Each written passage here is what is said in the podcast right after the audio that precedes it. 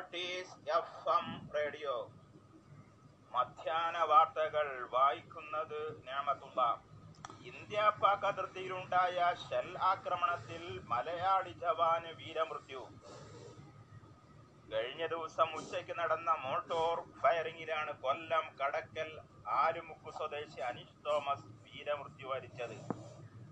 ജമ്മു കാശ്മീരിലെ അതിർത്തി പ്രദേശമായ നൌഷാര സെക്ടറിലെ സുന്ദർബനിയിൽ നടന്ന ശല്യാക്രമണത്തിൽ ആണ് ജവാന് പരിക്കേറ്റിരുന്നത്.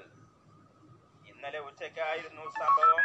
രാത്രി എട്ട് മണിയോടെ സഹപ്രവർത്തകർ മരണവിവരം ബന്ധുക്കളെ അറിയിച്ചു. പോസ്റ്റ്മോർട്ടത്തിന് ശേഷം ഡൽഹിയിലേക്ക് കൊണ്ടുപോയ മൃതദേഹം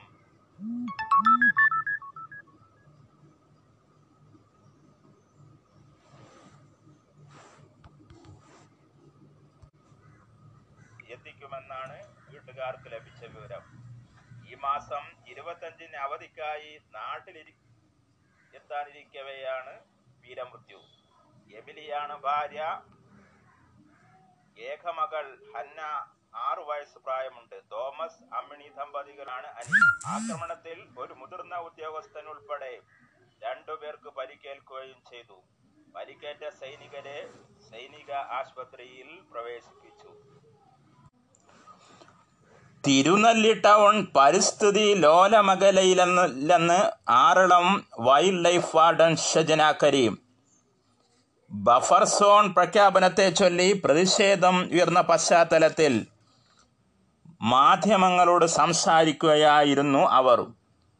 അവരുടെ വാക്കുകളിലേക്ക്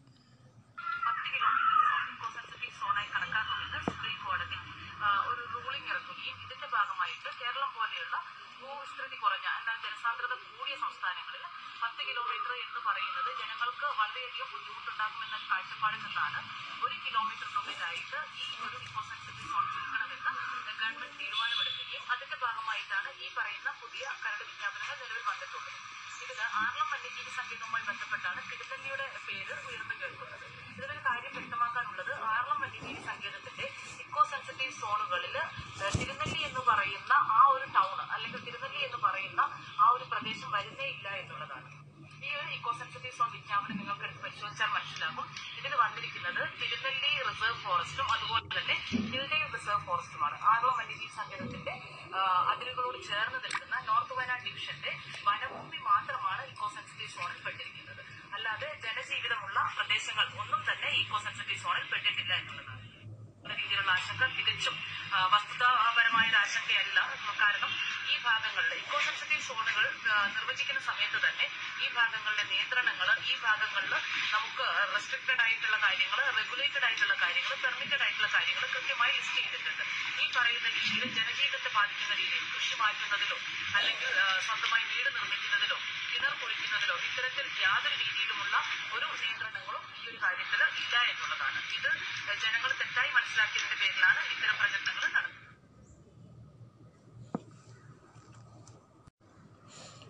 സെപ്റ്റംബർ പതിനാറ് ലോക ഓസോൺ ദിനം ഇന്ന്. ഐക്യരാഷ്ട്രസഭയുടെ ജനറൽ അസംബ്ലി ആയിരത്തി തൊള്ളായിരത്തി എൺപത്തെട്ടിലാണ് ഈ ദിവസം ഓസോൺ പാളി സംരക്ഷണ ദിനമായി പ്രഖ്യാപിച്ചത്. ഓസോൺ പാളി സംരക്ഷിക്കുന്നതായി ആയിരത്തി തൊള്ളായിരത്തി എൺപത്തേഴ് സെപ്റ്റംബർ പതിനാറിനാണ് മോൺട്രിയയിലെ ഉടമ്പടി ഒപ്പുവെച്ചത്. ഓസോൺ പാളിയിൽ സുഷിരങ്ങൾ ഉണ്ടാക്കുന്ന രാസവസ്തുക്കളുടെ ഉൽപാദനവും ഉപയോഗവും കുറയ്ക്കുകയായിരുന്നു. ഉടമ്പടിയുടെ ഉദ്ദേശം ഇതിനെ തുടർന്ന് ഈ ദിവസം ഓസോൺ ദിനമായി ആചരിച്ചു വരികയാണ്.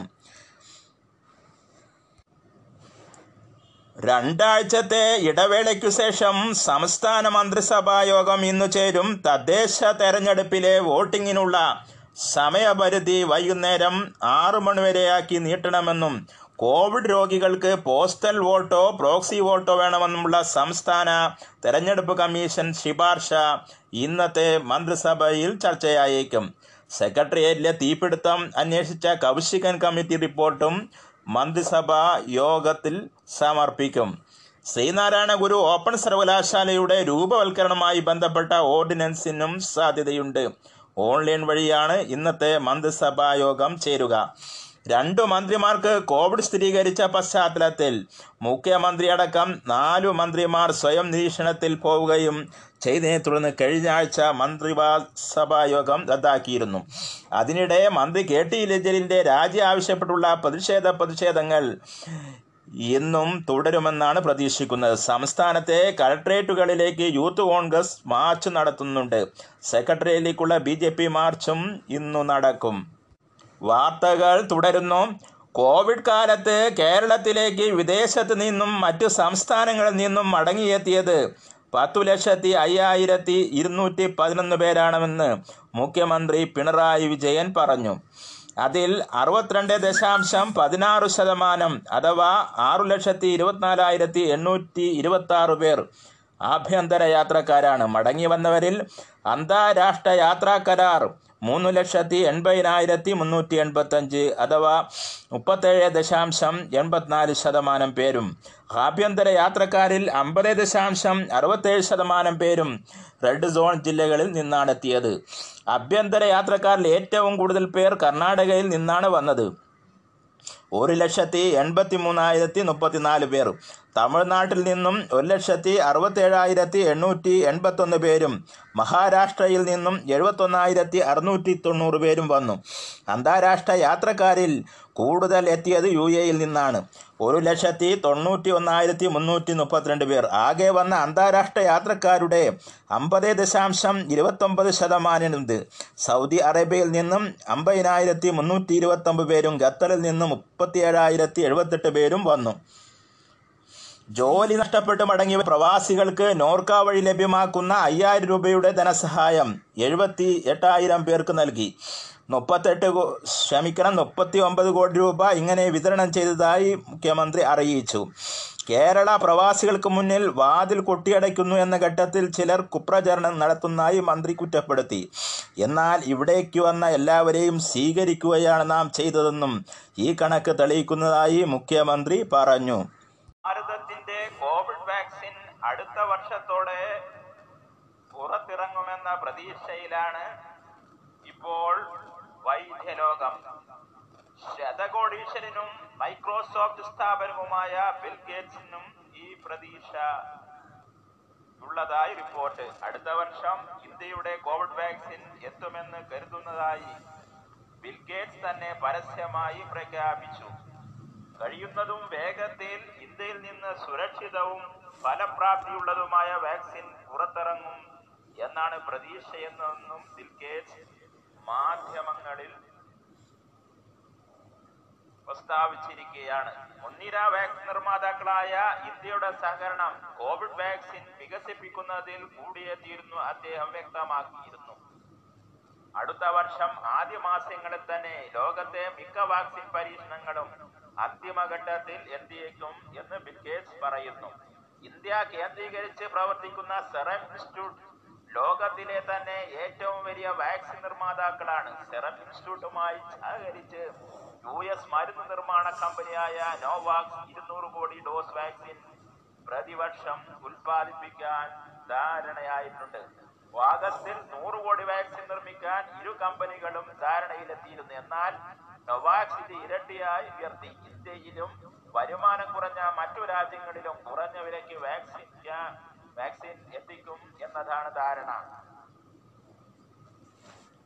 പ്രിയ പ്രിയ ശ്രോതാക്കളെ North East F M radio by Kalladikkodan പ്രക്ഷേപണ പരിപാടികളിലുള്ള നിർദ്ദേശങ്ങളും അഭിപ്രായങ്ങളും അയക്കേണ്ട വാട്സാപ്പ് നമ്പർ ഒൻപത് ഒന്ന് ഒമ്പത് നാല് നാല് ഏഴ് അഞ്ച് ഒൻപത് ഒന്ന് മൂന്ന് അഞ്ച് ആറ്.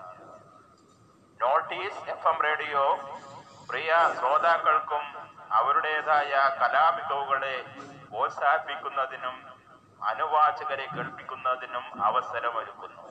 ഗാനാലാപനം മിമിക്രി കവിത ആലാപനം ചെറുകഥ നാടകം എന്നിങ്ങനെ വൈവിധ്യമാർന്ന മേഖലകളിൽ കഴിവും പ്രാപ്തിയും ഉള്ളവരും പുതു തലമുറയ്ക്കും പരിപാടികൾ അവതരിപ്പിക്കാൻ അവസരമുണ്ട്. മികവുള്ള പരിപാടികൾ സംപ്രേഷണം ചെയ്യുന്നതായിരിക്കും. പരിപാടികൾ അയക്കേണ്ട വാട്സാപ്പ് നമ്പർ ഒൻപത് ഒന്ന് ഒമ്പത് നാല് നാല് ഏഴ് അഞ്ച് ഒൻപത് ഒന്ന് മൂന്ന് അഞ്ച് ആറ്.